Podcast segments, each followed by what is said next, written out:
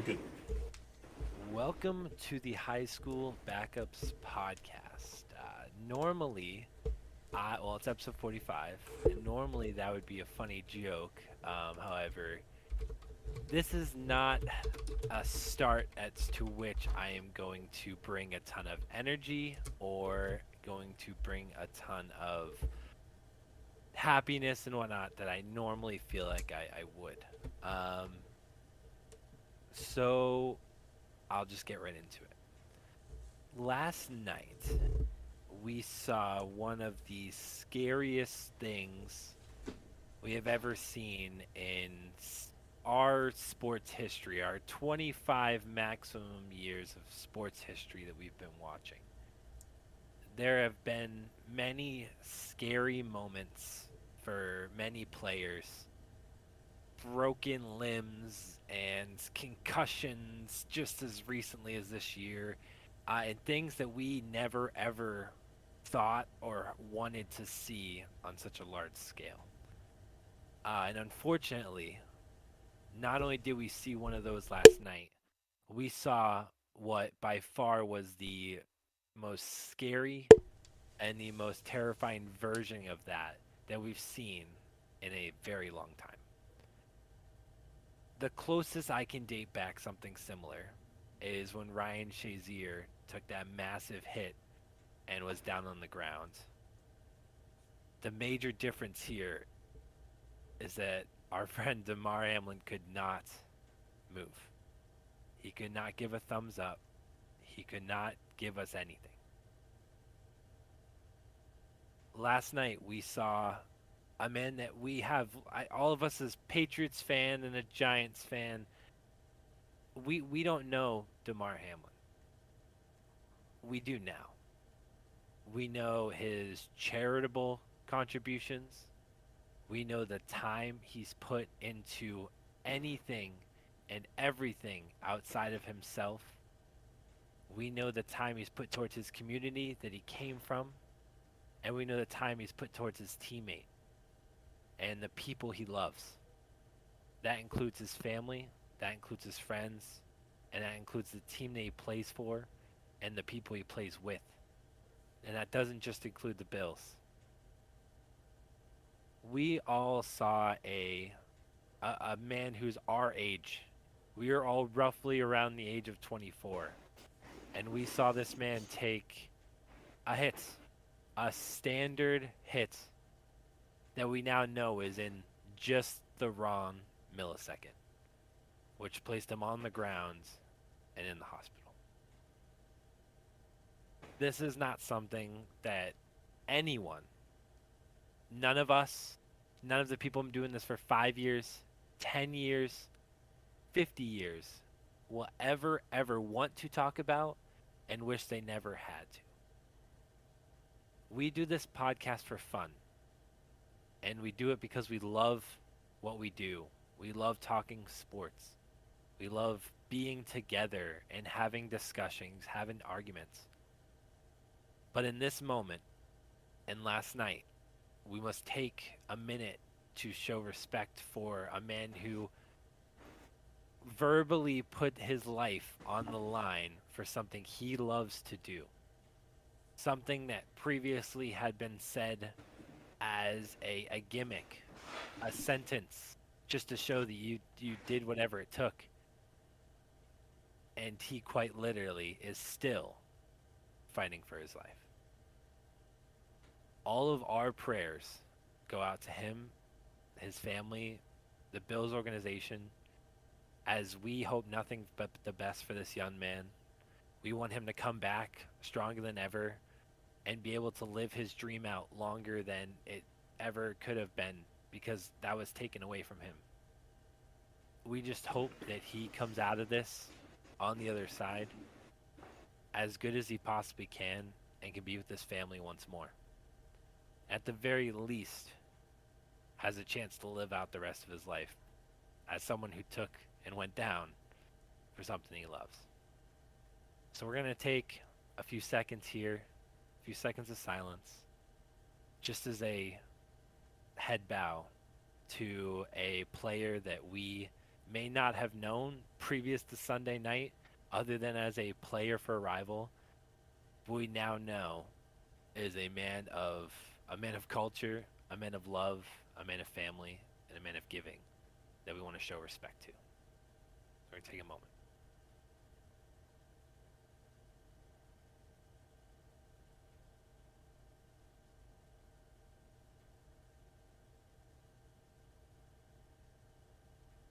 Okay. So, we are going to do our best to have our podcast. Um, this isn't anything to us other than we still want to provide content and we still want to be a part of the sports world for the next hour or so. However, that does not take away from the significance in our lives or anyone else's for that matter of what happened last night. I will also mention while this young man is fighting for his life, there's also a very large extreme sports figure that did lose his life yesterday. Ken Block did pass away yesterday in a snowmobile accident. Um, of course, I do understand why it is not being as publicly talked about. Not only is he older, not only is he in a much more televised part of what is going on. However, in my life, as someone who watched Nitro Circus, as someone who loved X Games and these extreme sports and rally racing, uh, Ken Block was a piece of that. Uh, and so I think it's it's equally as important that we we recognize his importance in the sports world um, as well. So, like I said, we are going to do our best to go on this podcast. We appreciate you all for taking the time to listen. This is not something we will forget, and we hope that the NFL continues to learn from things like this. As much as this isn't something they could have stopped, their priorities this year have seemed and hopefully will continue to shift in the right direction in terms of player safety and ensuring that things like the NFLPA are continuing to keep the players first. Because in one moment, it can all be over. Okay, so it's never easy to move on from something like that. However, we would like to move on to to kind of what else is going on this week. Um,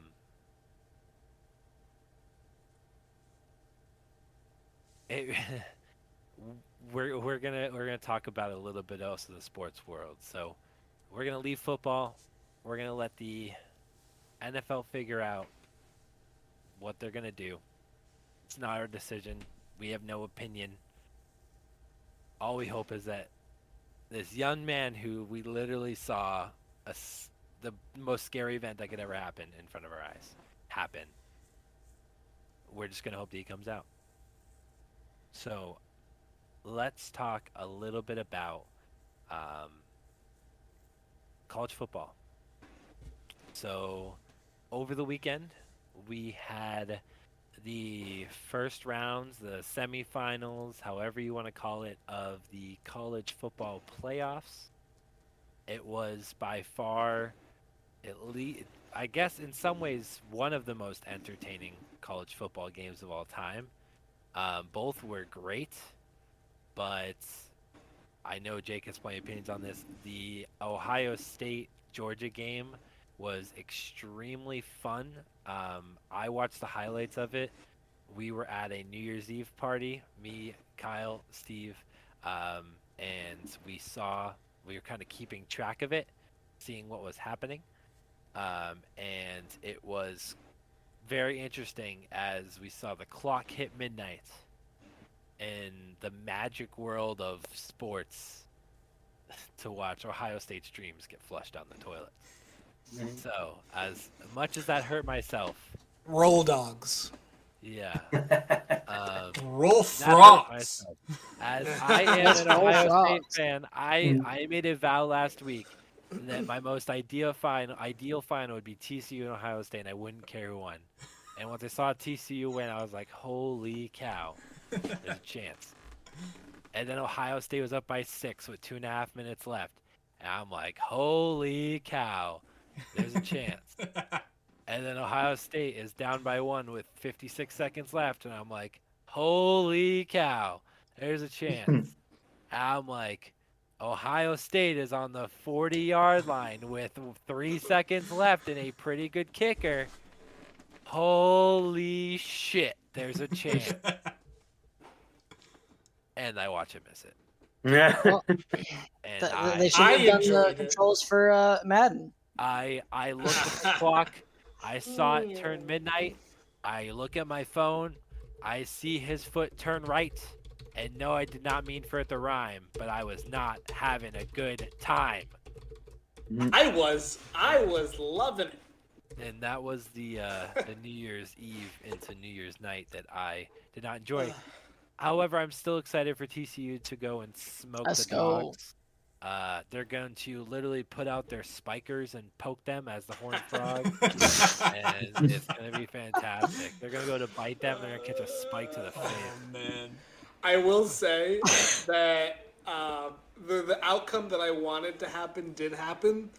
Um, so I'm very excited for the matchup I was dreaming for, uh, that I talked about uh, before, um, to actually happen. As much as I am a Georgia fan and have been, honestly, if TCU does win, I won't be that devastated. That's a Cinderella story. If I've ever seen one like that, is is textbook as it comes. Mm-hmm. So you know, whatever the outcome, like it was for Nick, if it was Ohio State TCU, for me, whatever the outcome, I'm just I'm gonna enjoy the game. That's that's definitely where it would be for me watching it.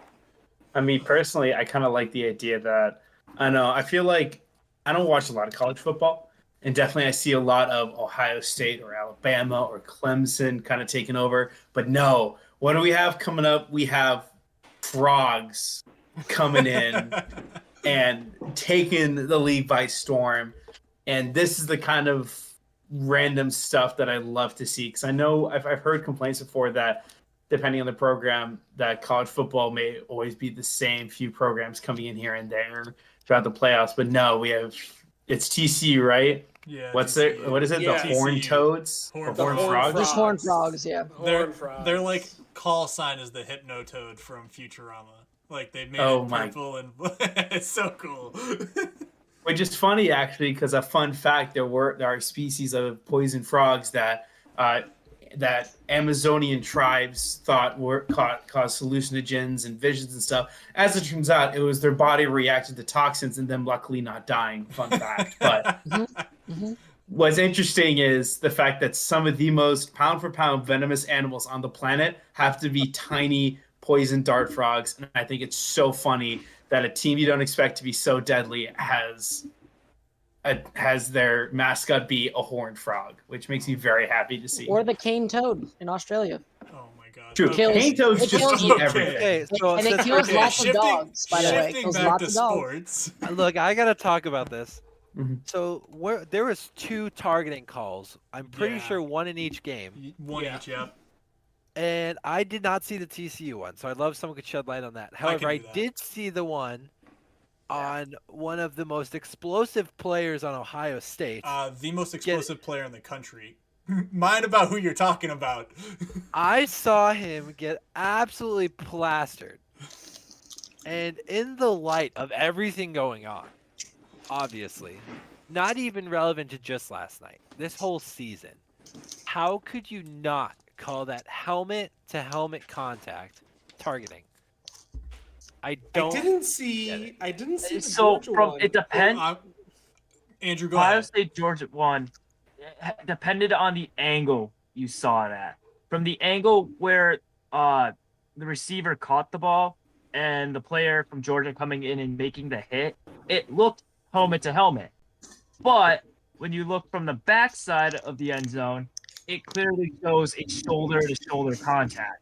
There was no lowering of the crown. There was like no, it was like a very smidge, like if it was, it was so close to it not being one.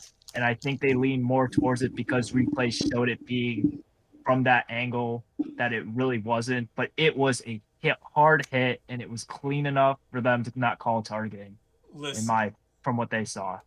all I really know about the Ohio State Georgia one is that it knocked Marvin Harrison Jr. out of the game.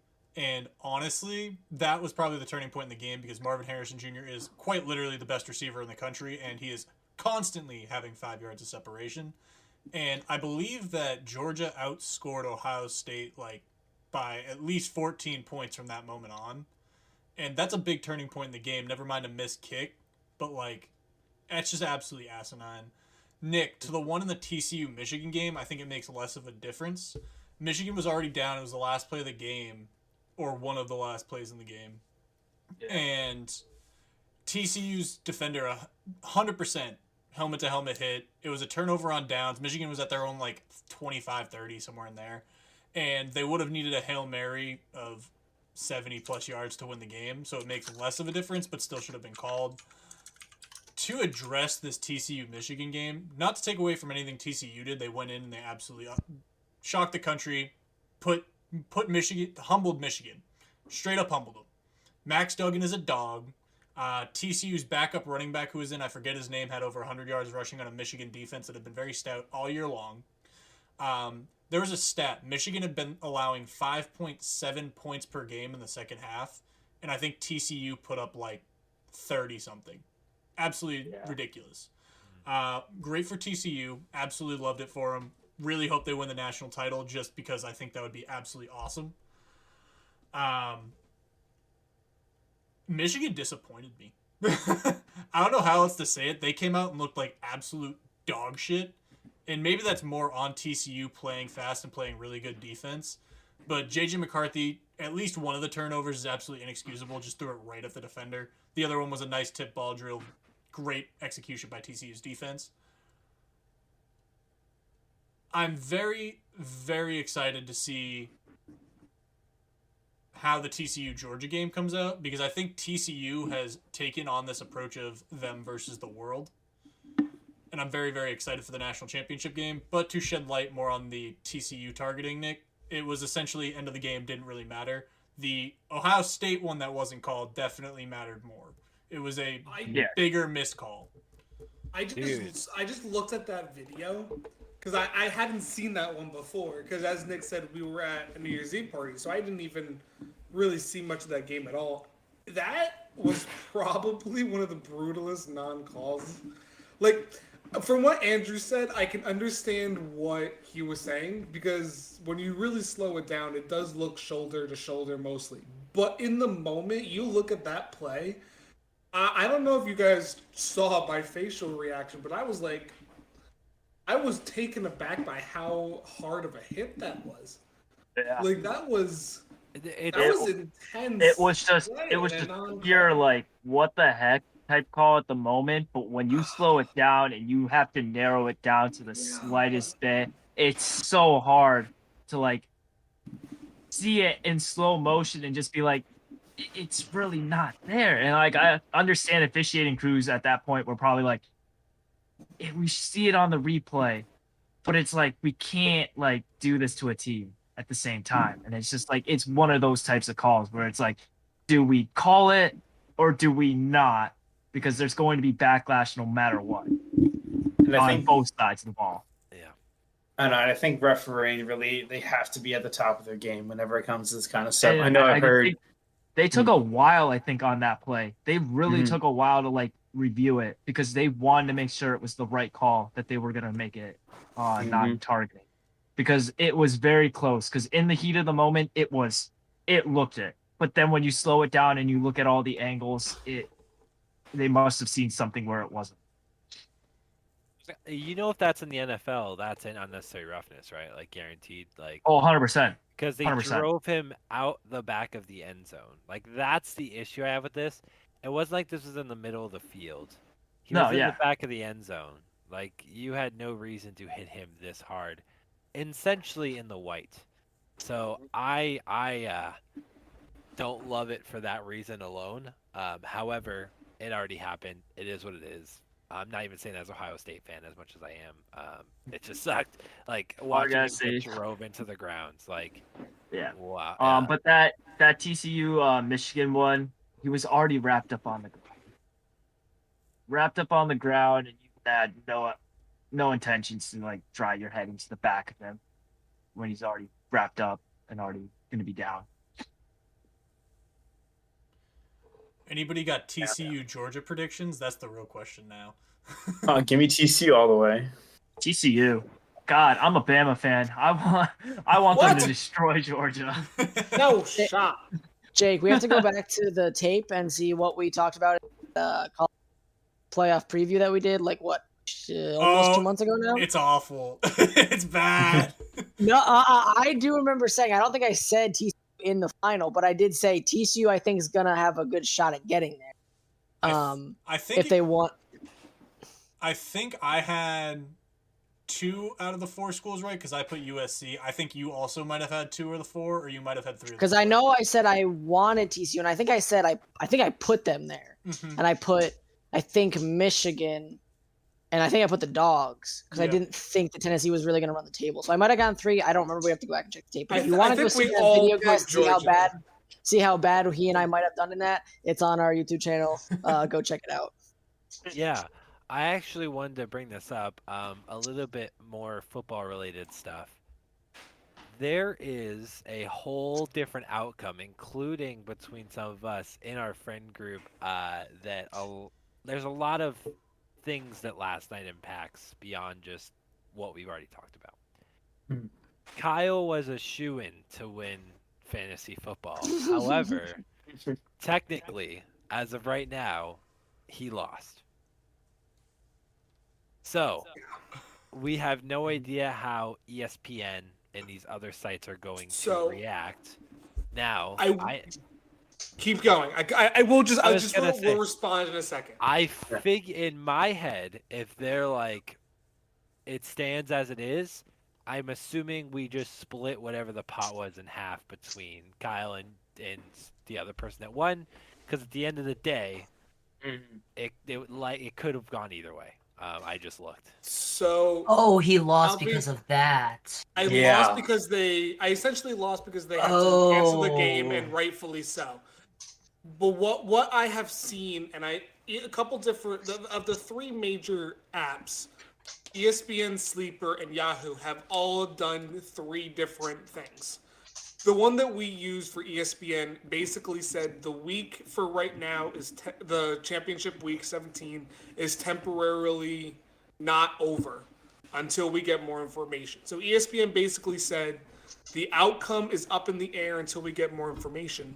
Sleeper did the complete opposite. Sleeper basically just said the week is over. The week is over. We'll get more information when we get it, but in the meantime, the week is over. If you lost, you lost. Is how Sleeper handled it. And Yahoo's like, yeah, we don't know what we're doing yet. We're just somewhere in the middle. Is basically what Yahoo's doing. But the, the way, the way I was looking at it is, to me, fantasy football just doesn't matter that much. Yeah. In re- in real hindsight, like it's something we do for fun, you know. W- w- whether or not we all decide what happens with it, I I, I, just care. thought it was. I'll be honest. Uh, I that it was agree. One of the things that are impacted by this much larger, more important event, um, and there's a lot of things. It's For definitely something that is interesting. I definitely also- thought about today when I was kind of Mm. done filtering most of my emotions Mm. about the fact that we have no idea what they're gonna do, and the Patriots play the Bills next week. Right. Right. Not only is there a huge, like, I hope to God they spend a half an hour with some sort of ceremony for this guy, regardless of what we find out next week. I also am like, ideally, I wanted the Bills to win last night. I wanted the Bills to win and the Chiefs to lose next week, so that the Bills are first seed, so that the Patriots should have an easier game to get to the playoffs. That Oh, the Bills would be scenario, yeah, the Bills would be with a win. Yeah, they would be the number one seed. with a win and the Chiefs loss. That was my ideal Uh, scenario. Actually, no, the with with a win, the Bills. If the Bills win last night, they just have to win against the Patriots, and that's it. Or the Yeah. Chiefs lose. Well, yes, Oh, but yeah, yeah. I wanted the Chiefs to lose on Saturday night so that the, Mhm. they would just not play their starters. Yeah. So that was my ideal scenario. Now, as a, a, a Patriots fan, I look at that game in a whole different light because to me, I don't care about it anymore. Mm. I really don't. If the I I I don't care if they cancel it. I don't care. Like, I I don't care. Like I I would rather them just give the Bills the win. Like to be completely frank, like I would rather them Yeah. just the Patriots forfeit. Like I, to be honest, it's completely gone. So for me, I've lost all emotional attachment to the Patriots making the playoffs this year because of last night. Because I Yeah. I don't care. And, Like, uh, I and that's essentially how I feel about fantasy football this year too. Like I was going into last night with so much joy. I'm like, I'm gonna watch this amazing game. I'm gonna win fantasy football.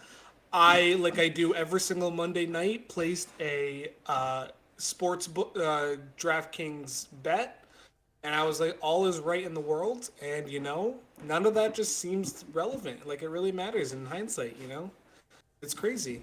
Yeah. And I I think mean- Go for it, Austin. I think. Yeah. Uh, let me just ask a question, um, and then Steve, go ahead. Do you Yeah. guys think that they should, as of now, the NFL has said they, there's a couple things they may do. They may play the game like e- maybe even next week. They're not sure. They're probably not going to play it this week, is what they've kind of. They've already said they weren't playing. They did it. okay. So last Yeah, time yeah. I looked, they hadn't said whether or not they were going to. They said they, They most likely officially said they weren't. Yeah. Okay, so they're not going to play it this week. Do you think they should play it uh, next week uh, at some other point? Um, push the the whole, which I don't even know if they could do this, like push the um, schedule back for the playoffs because I don't know if they can do that Mhm. because of the Super Bowl and things like that. There's so many things they'd have to push around. It's almost not really They fair. to can. Those people they can. It would just they'll suck get for rid of the Pro Bowl. yeah, yeah, okay, you can do that and stuff like. That. But um, if they switch the dates and things like that for the Super Bowl, it's like all the people that are trying to come there, that have tickets, all the other things. It's just you know, it's a huge thing. Not that it necessarily shouldn't be. Should they just make it a draw between the two teams? Can I I, take this? that's what I think. I think they should just make it a draw. I was gonna Uh, say Go for it. Jake. I was gonna say the Yeah. same thing. I think they should just make it a tie. There's no reason to. There's no reason to play that game. I like. At this Other point, that than is- money at that point, right? But like In at this- this point in the grand scheme of things, that W and L just doesn't matter. Give them a tie. I agree. Be done with it, and like that game just does not matter.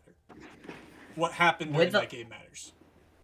Yes. Right. Like my opinion is, if they were even going to play it, they should have kept the Buffalo Bills in. Were they? They were in Cincinnati, right? Mhm. Yeah, they're in Cincinnati. Right. So they should have just kept them there until you know, I'm not saying they should have played it today, but just in some idea, like keep them there for a little while, extra maybe a couple extra days to see if they could. Maybe maybe he, you know, like came through today and was very health like a lot healthier and was awake and able to be like, okay, good going forward. Where the players would feel like feel like they can now go out and play because their boy is doing better, their teammate, their brother. Um, you know, I don't know if you guys saw Ryan Clark talk about it last night, but anyways, that's my feeling is like if that kind of happened, then maybe they could go. Otherwise, to me, just give me the draw and we're good. The only Yeah. problem with them spending the staying longer is um, one, it's lit, it is a big logistical uptaking just for the players to stay behind. You also have to remember that a lot of the times, because of where it's uh, they're in Cincinnati, uh, they most likely drove all their equipment. So all of their equipment staff and a good number of their coaches probably traveled the same day. So it actually would I think it honestly would be a logistical almost nightmare basically to keep everybody for that week. I honestly like the idea of a tie only because it respects both of the teams, whether it be for a just a morning period or really just a second for them to rest because of how highly emotional and honestly traumatic this experience. Because this is literally this is this is the same as you know one of us going through the situation in our group. So i love the i personally like love the idea of a tie. I think a tie still gives them playoff hopes for the number one seed you know if you want to cover all of that but also it it respects the team's distance and time that they want to be able to, in a sense, recover and bounce back from a situation like this. Because I think it's way too much to really ask for the players to have to play for it again and maybe giving them this week of rest may be a good idea but Yeah. you know it's it's really in the nfl's hands at this point Right. I think it's just if you were. Oh, go ahead, Justin. I was gonna say, did DraftKings or any of the other betting companies Yes. put anything out about it? Yes. So what DraftKings did, and I'm not sure about the others because I don't do any of the others, but DraftKings fully refunded, they at least refunded my bet. I can't speak on behalf of other people's. Mine wasn't really monetarily large compared to what I know a lot of other people do. Um, I do it for fun, not for uh, a job, essentially, like I know a lot of other people do. Um, so I know DraftKings refunded mine. I don't know about FanDuel. I don't know if DraftKings refunded everyone else's. There hasn't really been any other statement other than I saw it in my DraftKings um, account essentially this morning. Not this morning, this afternoon. This I would afternoon. assume so, Kyle. To be I frank. Uh, I would too, but you know, it's a, it's I, I I don't know 100. percent I I also would assume so as well, but yes. you don't know. Um, so we're going to move on from the world of football as a whole, and we're going to, unless we hear about something in the next 30 ish minutes, we're going to talk about it again next week when hopefully we, as well as the whole world, has some more information um, on every front. So let's move over to something a little bit brighter that happened this weekend. The uh, Winter Classic happened in Fenway. It is the first time they hosted since 2010. Oh, okay, uh, can keep going. Kyle was doubting my knowledge. I thought you were saying first time ever at Fenway, and I was like, ah, that's not true. But keep The going. first time they hosted a Winter Classic since 2010. Where 2018 they hosted, I don't think so. or 2017. One of the two. I saw something about a Gillette. game. Yeah. They hosted at Gillette Oh, at one point. I was talking But about Fenway, Fenway. but it's fine. Oh, Uh, okay. I thought you were. I'm getting sidetracked. Keep going. Not only did they host in Fenway in 2010, but Charlie Coyle, the fellow Bostonian himself, was at that game, which they showed live on broadcast a picture of him with his friend at the 2010 Winter Classic in a Bruins jersey. So Which is amazing. I really wish he would have scored for his sake because that would have been awesome.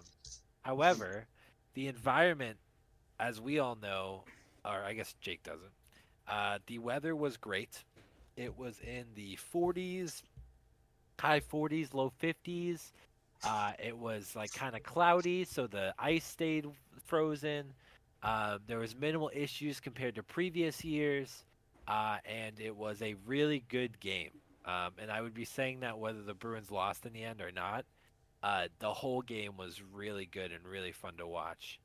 Um, I have a um please. a little rant to go on here. Oh boy. I love I when it comes to the Winter Classic, it's one of my favorite things that I love looking forward to every single year. It's the game. It's one of the very few times uh, in sports where no matter the who's playing, I will watch it. It's one of the best times for me. It's one of my favorite times of the year. And when, with the Winter Classic, to me, it's getting old. The same teams getting used. I like I don't get me wrong, I thought the venue was amazing for Boston.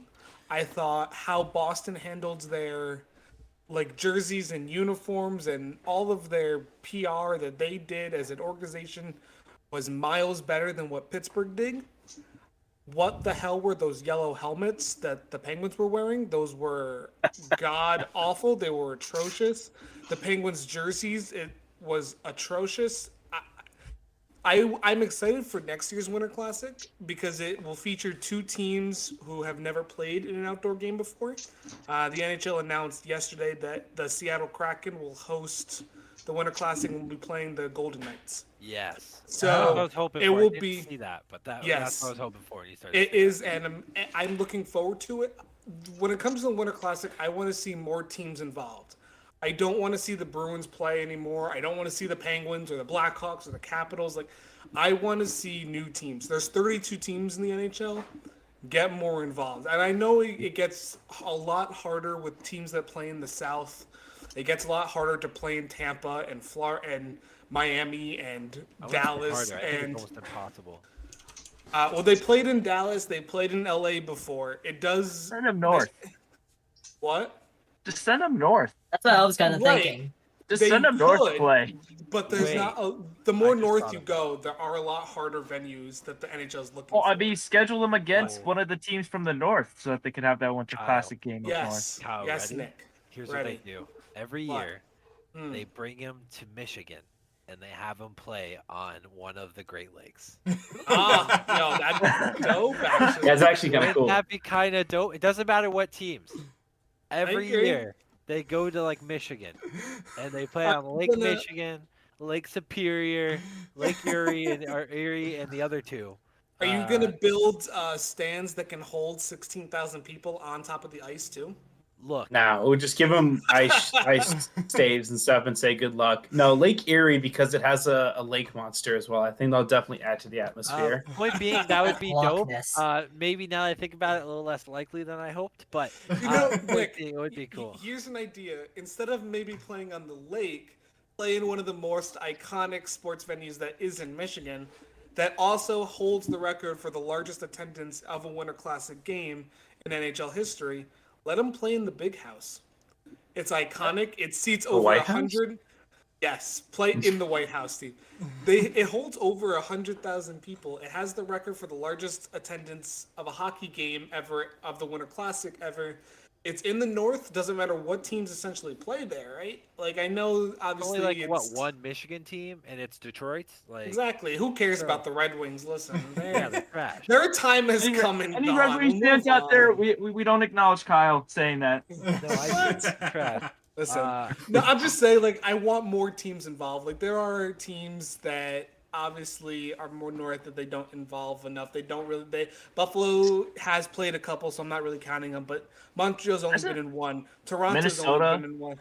Minnesota was in a stadium series. They weren't in a Winter Classic, which the stadium series is pretty much the copycat of the Winter Classic. They just don't play on New Year's. So, but the Winter Classic gets more viewer viewership because it's played on a larger uh, network. The Winter Classic's played on. Uh, this Well- year was on TNT, but it Let's see Minnesota get out there. Minnesota could host it. The defending Stanley Cup champions could host it. Colorado. Imagine Right. play. Imagine being played at Coors Field, or You could have the Rangers High play in Central Park.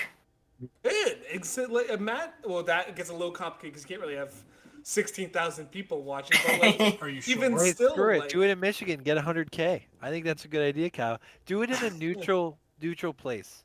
I I- feel that they like to have a somewhat home ice, if you will. Like the Bruins were technically at home last night. By the way, they are 19 0 and 3 at home. Uh, still Oh. Ah, I was I was watching so when I tuned in to watch the Winter Classic, the announcer almost tried or like tried jinxing them last night, uh, yesterday, and I found it hilarious. It was talking about like, oh, the Bruins are 18 and 0 at home ice, but this technically isn't home ice. So will the Bruins still win? I did see that, and I was I mad when was he that. laughing. And then I kind of, was- when they were down 1 0, I was like, yeah, that makes sense. Like, they wouldn't technically lose at home. I'm like, yeah, I agree with him. And then they won, and I'm like, yeah, 19 0 and 3 at hmm. home. Would this have been at home though if they did lose? Yes. Technically, it would have Yeah. been It that. counted Yes, All right, guys, I have an idea. Steve? Wait, I want to Yes. propose something. go ahead, Steve. So You I know want to it's propose? I, I wanna say pro- yes. Yes. Well, oh. man, I hold say on. no. Well, I gotta save up for a ring first. Give me a second here, but I have. I'm gonna propose an idea. All right. So the Winter Classic, I am all for, you know, out of the box ideas, new cool ideas, that kind of stuff. Hear me out. Ready?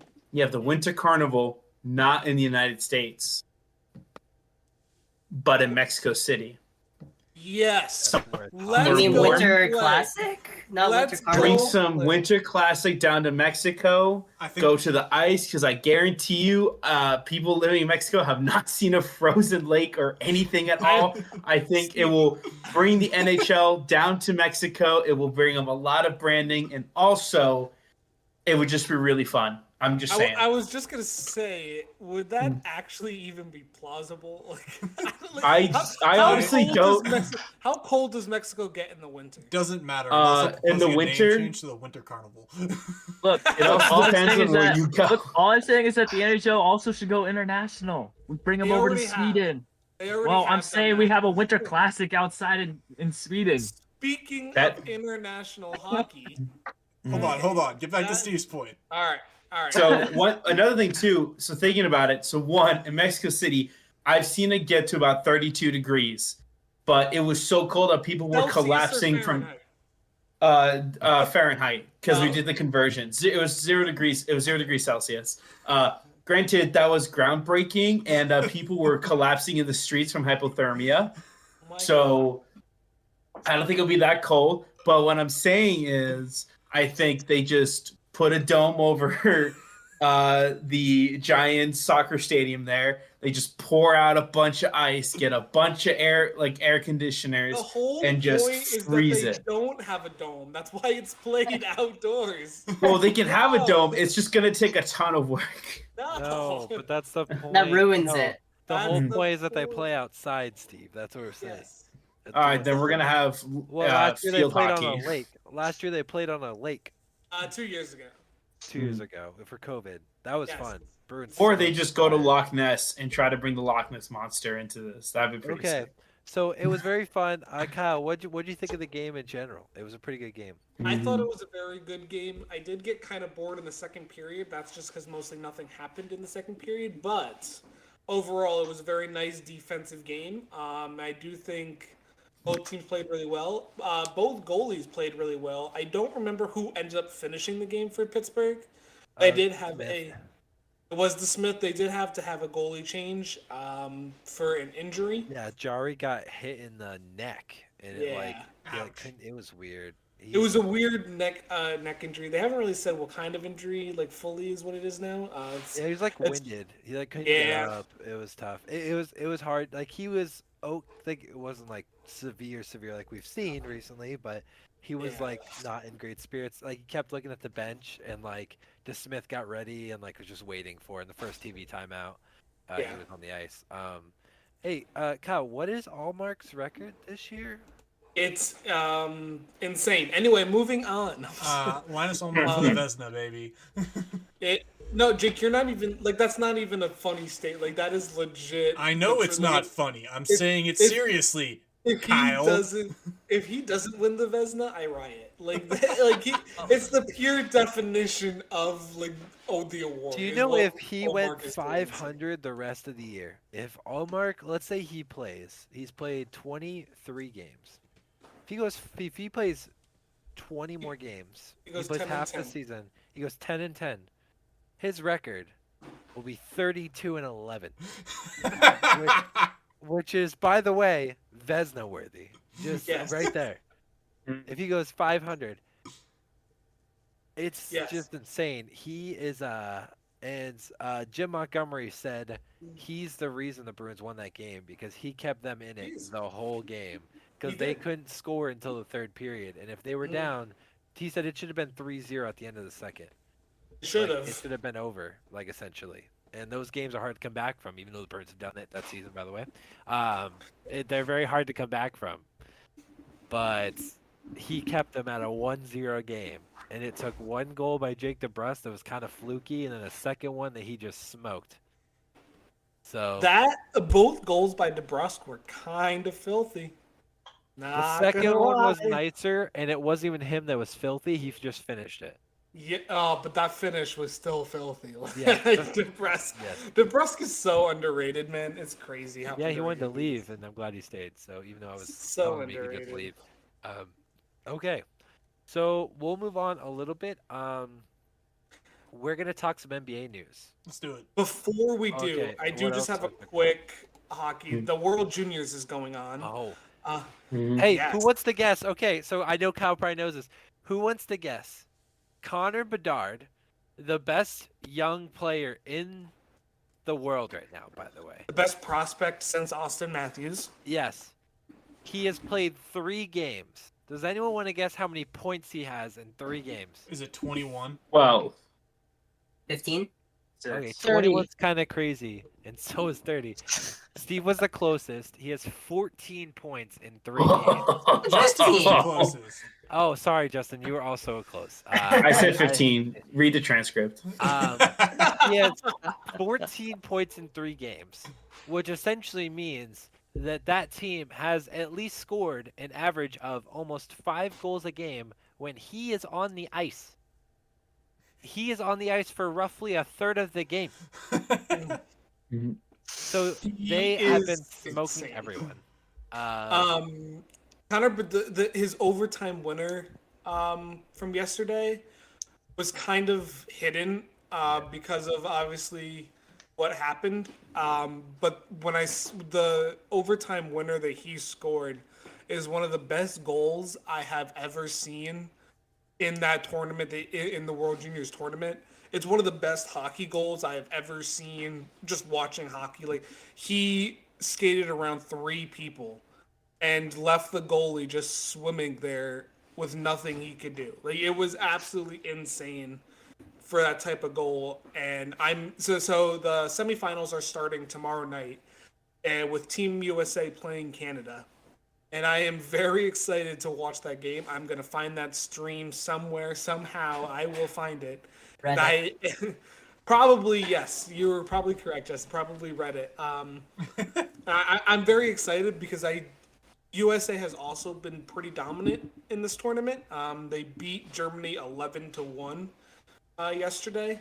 Um, it, so they, they've been very hey, dominant as well. That's gross, by the way. He's like 14 years old. That dude's Dude, That's insane. And Connor Bedard Um, is 17, and he's been gross since he was 14. The U.S. have a prospect whose last name I think it's Gavin McKenna. I know his last Yeah. name is McKenna. Mm. He is disgusting.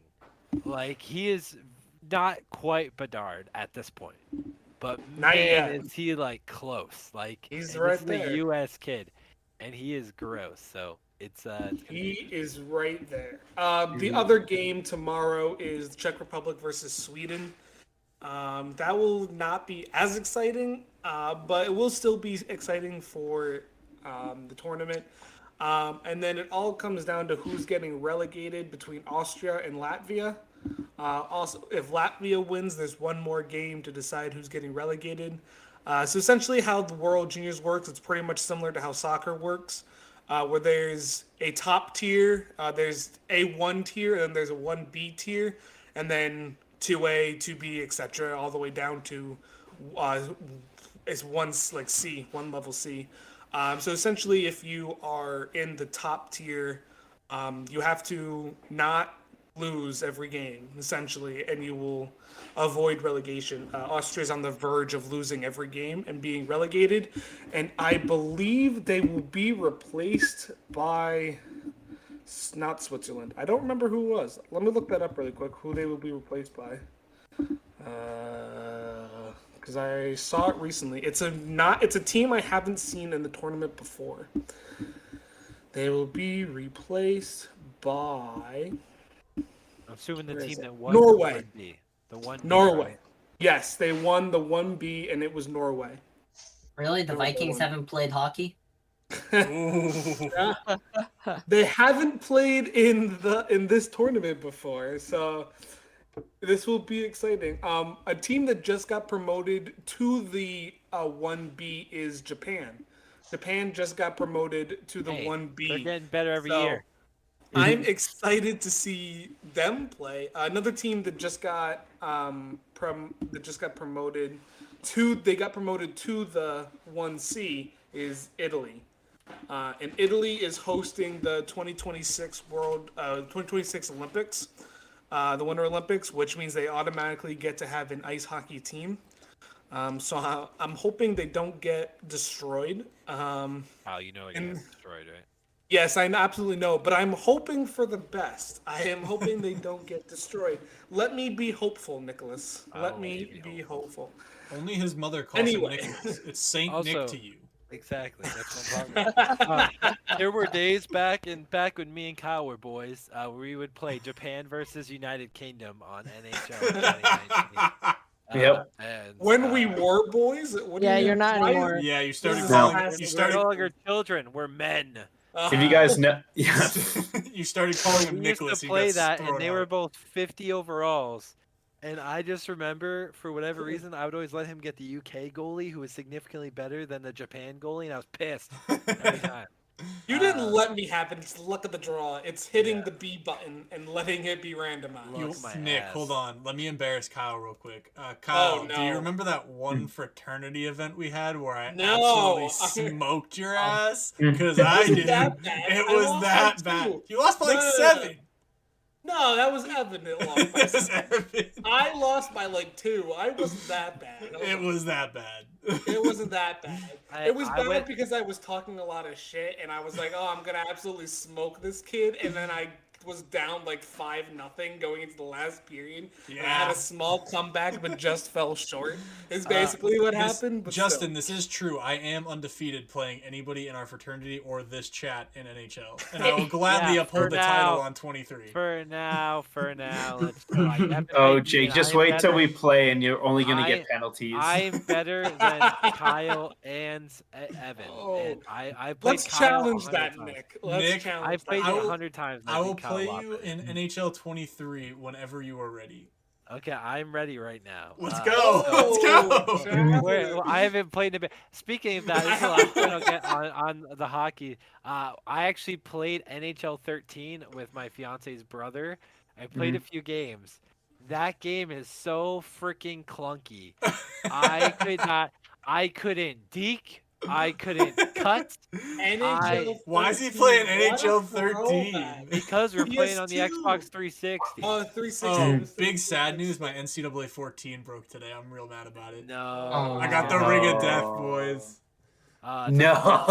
Um, so Aw. yeah, so anyways, I played that and he beat me twice, NHL. but he knew all the cheese and I didn't know the cheese until halfway through the second game, and so I almost I went to overtime the second game. So, uh, NHL 13. What a throwback! Oh, Yeah. I, I, I miss Claude Giroux on the. On I the do cover miss the there. Zdeno Chara being bigger than anyone on the ice by like six feet. He so, still is, Uh, dude.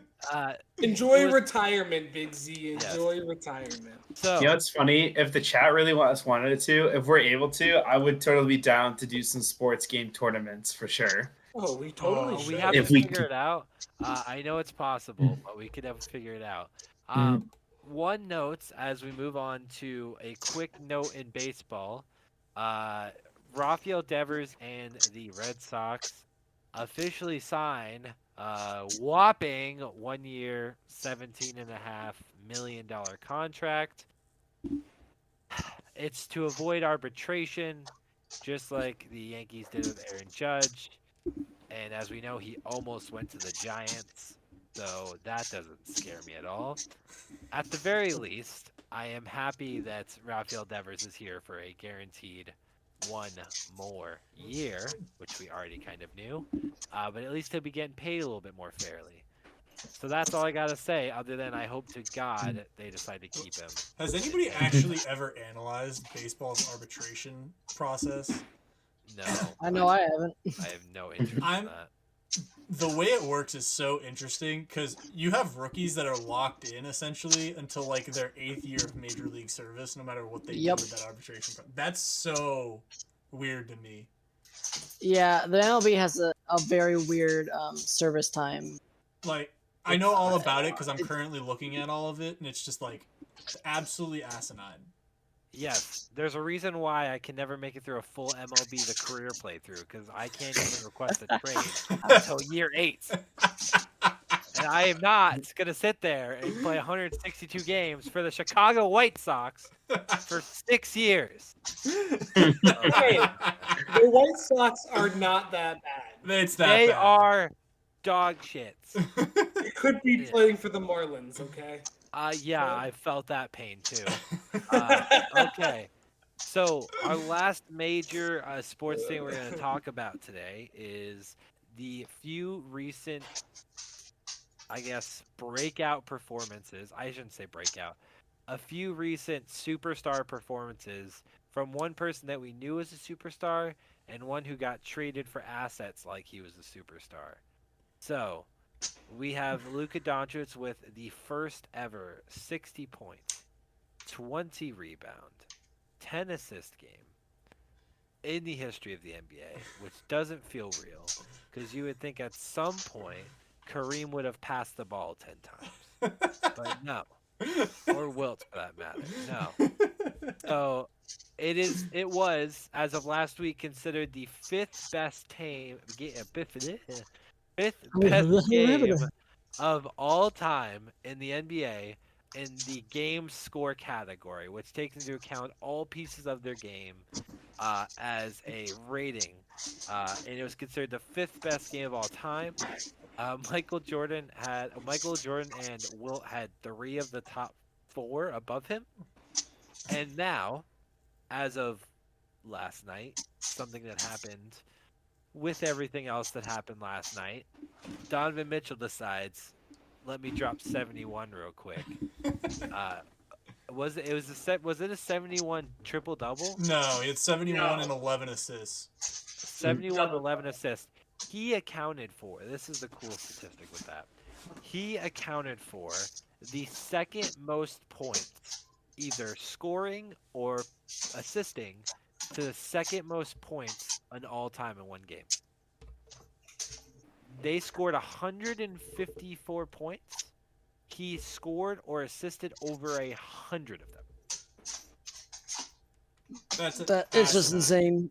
Oh my god. Is he human? Like what? Donovan Mitchell is a top 15 NBA player in the league right now. Mhm. So I think he has. I think I think it's really funny that you said that Donovan Mitchell was traded for assets like he was a superstar. The dude's been the best, sh- or the second best shooting guard in the NBA for like two or three seasons, right behind. Devin Booker. Like he is a You don't think superstar. that Klay? You don't think Klay Thompson's right there too? No, Who also dropped Well, he was also hurt. last night, by the way. Klay. For the to, dude, Klay has been Klay prior Klay to was hurt. 2020. Yeah, was up there maybe, but like, no, he's not Donovan Mitchell or Devin Booker.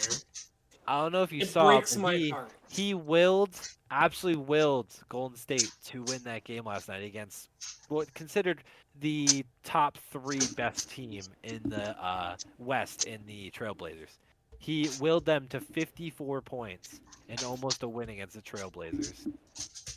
Yeah, It really breaks my heart knowing Donovan Mitchell was so close to being a Nick. It really Yeah, breaks yeah. my heart. So Yeah, him far. and a lot of other free agents. yeah, him, Hey. KD, Kyrie. I don't know Uh, if Kyrie was Zion really that Williamson. close. Zion, dude, that Zion, Zion. really hurt. Zion really hurts, but I don't, I don't know Those if Kyrie ping pong was balls. close. But hey, you know, Knicks are doing fine. He literally right now. wanted to play at MSG. That's literally it. he said. Yeah. Calling Kyrie said that? pong. I thought KD Yeah. said that. I thought KD said. No, Kyrie did at one point. KD had a pretty shot sure. at playing at MSG and said no. I don't know what you want. I know. Both I of them know. did. Now, now that I've cut off Knicks sufficiently, please keep going.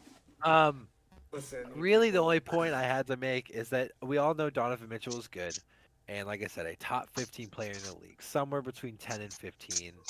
At points, plays higher than that. At points, plays lower than that. Uh, is for sure the best player on the Cleveland Cavaliers roster when he got traded. With Darius bunch of good- Garland, he pushes he's- for it. He does.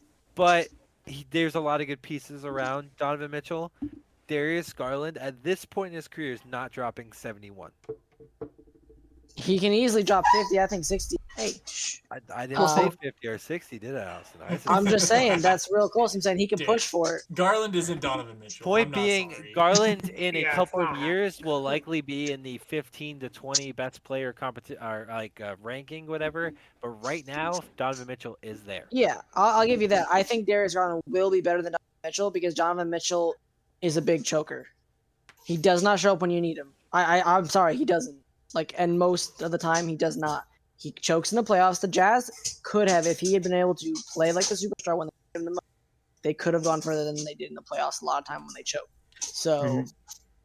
An important note from the other night is the Celtics, as the best team in the East, played the best team in the West in the Nuggets.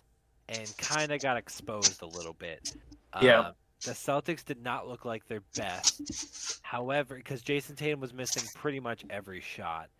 Mhm. Um, I Yeah, wouldn't say they got exposed. Yeah, but the Nuggets just couldn't miss. Their true shooting percentage as a team in that game was like 65. Yeah, which is ridiculous. I, I- will I say this: agree, the only it- way the Celtics get beat tough. is when they they go cold. If they don't go cold, they do not get beaten. And- And I don't think a single game this year. Like, ev- I Mhm. mean, the only one that maybe was like the Golden. They did not play well. It looked again like they were kind of afraid of them. Like, really, they would say they're not, but it sometimes looks like they still have some of that shell shock from the State because they Mhm. looked different in that game to me than other ones. But all the other ones, they literally just couldn't shoot against those teams, and they've lost in those games. yeah. That, their Also real- Milwaukee looked good. They looked really good against Milwaukee. Yeah, I like mean, I'm not worried about them. For in a seven game series, like you're, I don't think anybody Hmm. can beat them. Yeah, I think that's kind of where, like with the Celtics, where I mean, every single series that we that we played in the playoffs last year, we had a dud game. Like we've had, we there's some series that we've had multiple dud games. So I think realistically, um, you know, we can take these losses with a grain of salt, only because going into this, we know what to expect from their team, what we have to do to be prepared for it, and I think going into the playoffs when that eventually comes, we'll be much more prepared. And again, yeah, these are seven game series. The Celtics show that they could that they won back to back seven game series against a very physical, um, a very physical Bucks team, and then also you know an incredible Miami team. So I like, even though these losses clearly shows like yeah we can beat ourselves. I think we can learn from our lessons and definitely pick things up when the playoffs come around because we did that last year and you know made our way to the final. I'm trying to think. I don't remember what it was. There was a game recently. Um, it was when they were going on that really bad stretch for a minute there. Like what was it, like a week ago, two weeks ago, I think it was, where they went like lost like three straight, and that was the first time they had done so. I think during the season. Anyways, um, there was like an eight game stretch where they shot like an abysmal uh, uh, percentage from the field. It was something like under forty percent across the whole field. The team, which was just terrible Yeah. um, for an eight game stretch. And I remember, I think it was the next game after that. They were still shooting bad. Um, I forget who it was against, but they stopped shooting the three. Like in those other games and throughout the whole season, when they're not going down, they just keep shooting the three. That Yeah. game, um, they just kept. They, they actually switched it up. They started going for more point uh, point paints. They started attacking more, driving, getting fouls, and they got that got them through the game. They won that one. Um, that's one thing that I want to see them do more of. Where when stuff isn't going right, can Joe Mazzulla um, like switch it up with them? Can he get them to change the script? I know they want to shoot threes, they want to get out in transition, but sometimes that's not going to happen against certain teams that know that are coached well, like Golden State. Golden State wants to slow them down. Play Golden State wants to play the half court offense because they have a better half court offense than the Celtics. Celtics still have a good one, especially when um, uh, Robert Williams is in there because of the lob threat stuff like that. I mean, that's huge for Tatum. Whenever he's in there, you they can't help off on Tatum. They can't help off on JB if they get into the lane because the lob threat's there, and anything you put around that basket's pretty much guaranteed to go in with him. So, um, and then even if they don't throw the lob, also there's the rebound percent potential there because they have to box. They usually forget to box him out, so you have that as well. Um, but I want to see JB still concerns me like in the playoffs when it comes to turnovers because he doesn't have a great handle. It's a little better than last year's, but he's very prone um, to dribbling too high um, with the ball at times um, or just losing his handle because he just doesn't have that like super controlled quick handle like Kyrie or Curry or others do in the lane where you just can't touch that ball. It's like glued to their hand. He doesn't have that. He tends to turn it over when he drives into the lane and you have good defensive teams like Miami. Um, we've seen that in the bubble. We've seen that in years, even last year. Um, so I want to see them clean that up where they're not turning the ball over six times in a row like we've seen them do at times. They've still done that a little bit. They've cleaned it up and been better. And a big help with that has been Malcolm Brogdon because he has that kind of like shifty handle where you don't. I I don't even know fully how to like describe it, but he's not. I feel like he always knows what he wants to do with the ball, even if the defense changes. JB doesn't do that. When he drives, he just wants to get to the cup. Hopefully, he's hoping that the um, uh, uh the near defender in that corner um, is going to close on him so that he can cast the corner. Because if that doesn't happen, you'll see him. He'll jump up and be like this and turn to the corner, and that defender didn't help off, and now he has nowhere to go with it, and that's usually when he loses the ball. So Now that we've Yeah. sufficiently cut Nick off. I was yeah, say, sorry.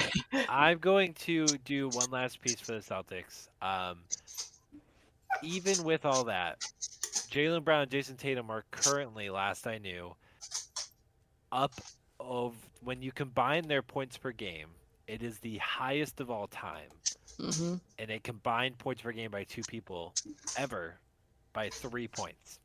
Last I knew, they were averaging about 38 or 39 points per game. Um, I could probably quickly uh, double check that, but that alone to me is one of the most impressive stats. It's got to be higher than that Well, Jayson Tatum is because Jayson's at 30, right? He's at 30. And JB's at 26, I think, or 24, is at 27. 27 They now. Okay, currently just over 57 points per Yep. game. The record behind that is 54.9 or something like that. So they're currently about two to three points ahead of the record in terms of points per game combined ever, um, which is just absurd. That's us. So Who's second place? Mhm. uh, Kobe I and Shaq? uh, one second. I can easily look this up. I don't think it's Pippen and Jordan. I think I it's think it's Kobe, Kobe and and Shaq. Shaq. I'm trying think who else could do that. Um, Could have been Nash and Dirk too. No. Could have been, but I don't think so. No, No. the two most dominant duos so far have been like uh, really the most dominant up until I I, I, can't say that JB and them have been as dominant. But I don't think yeah, it was Kobe LeBron and and Shaq. AD. No, That one year they won on the championship run was pretty close. yeah, but AD was hurt for that too until like before the bubbles. I don't know if he was scoring as much. That's right. Okay. The one I'm seeing is actually a little higher than I thought, and it's old. The highest one on this list. This isn't the one I remember seeing, but it's higher than I thought. Uh, okay, 2002, 2003, the Lakers, Yeah. 57.5 points from Kobe and Shaq. Yeah. Yep. That's higher than I thought, but the Celtics are still above that at this point by a little bit. That's nuts. Well, that's still pretty cool. Um, so, does anyone else have anything else they wanted to talk about today, um, related to basketball or really anything else? uh, Andrew? before- I do indeed.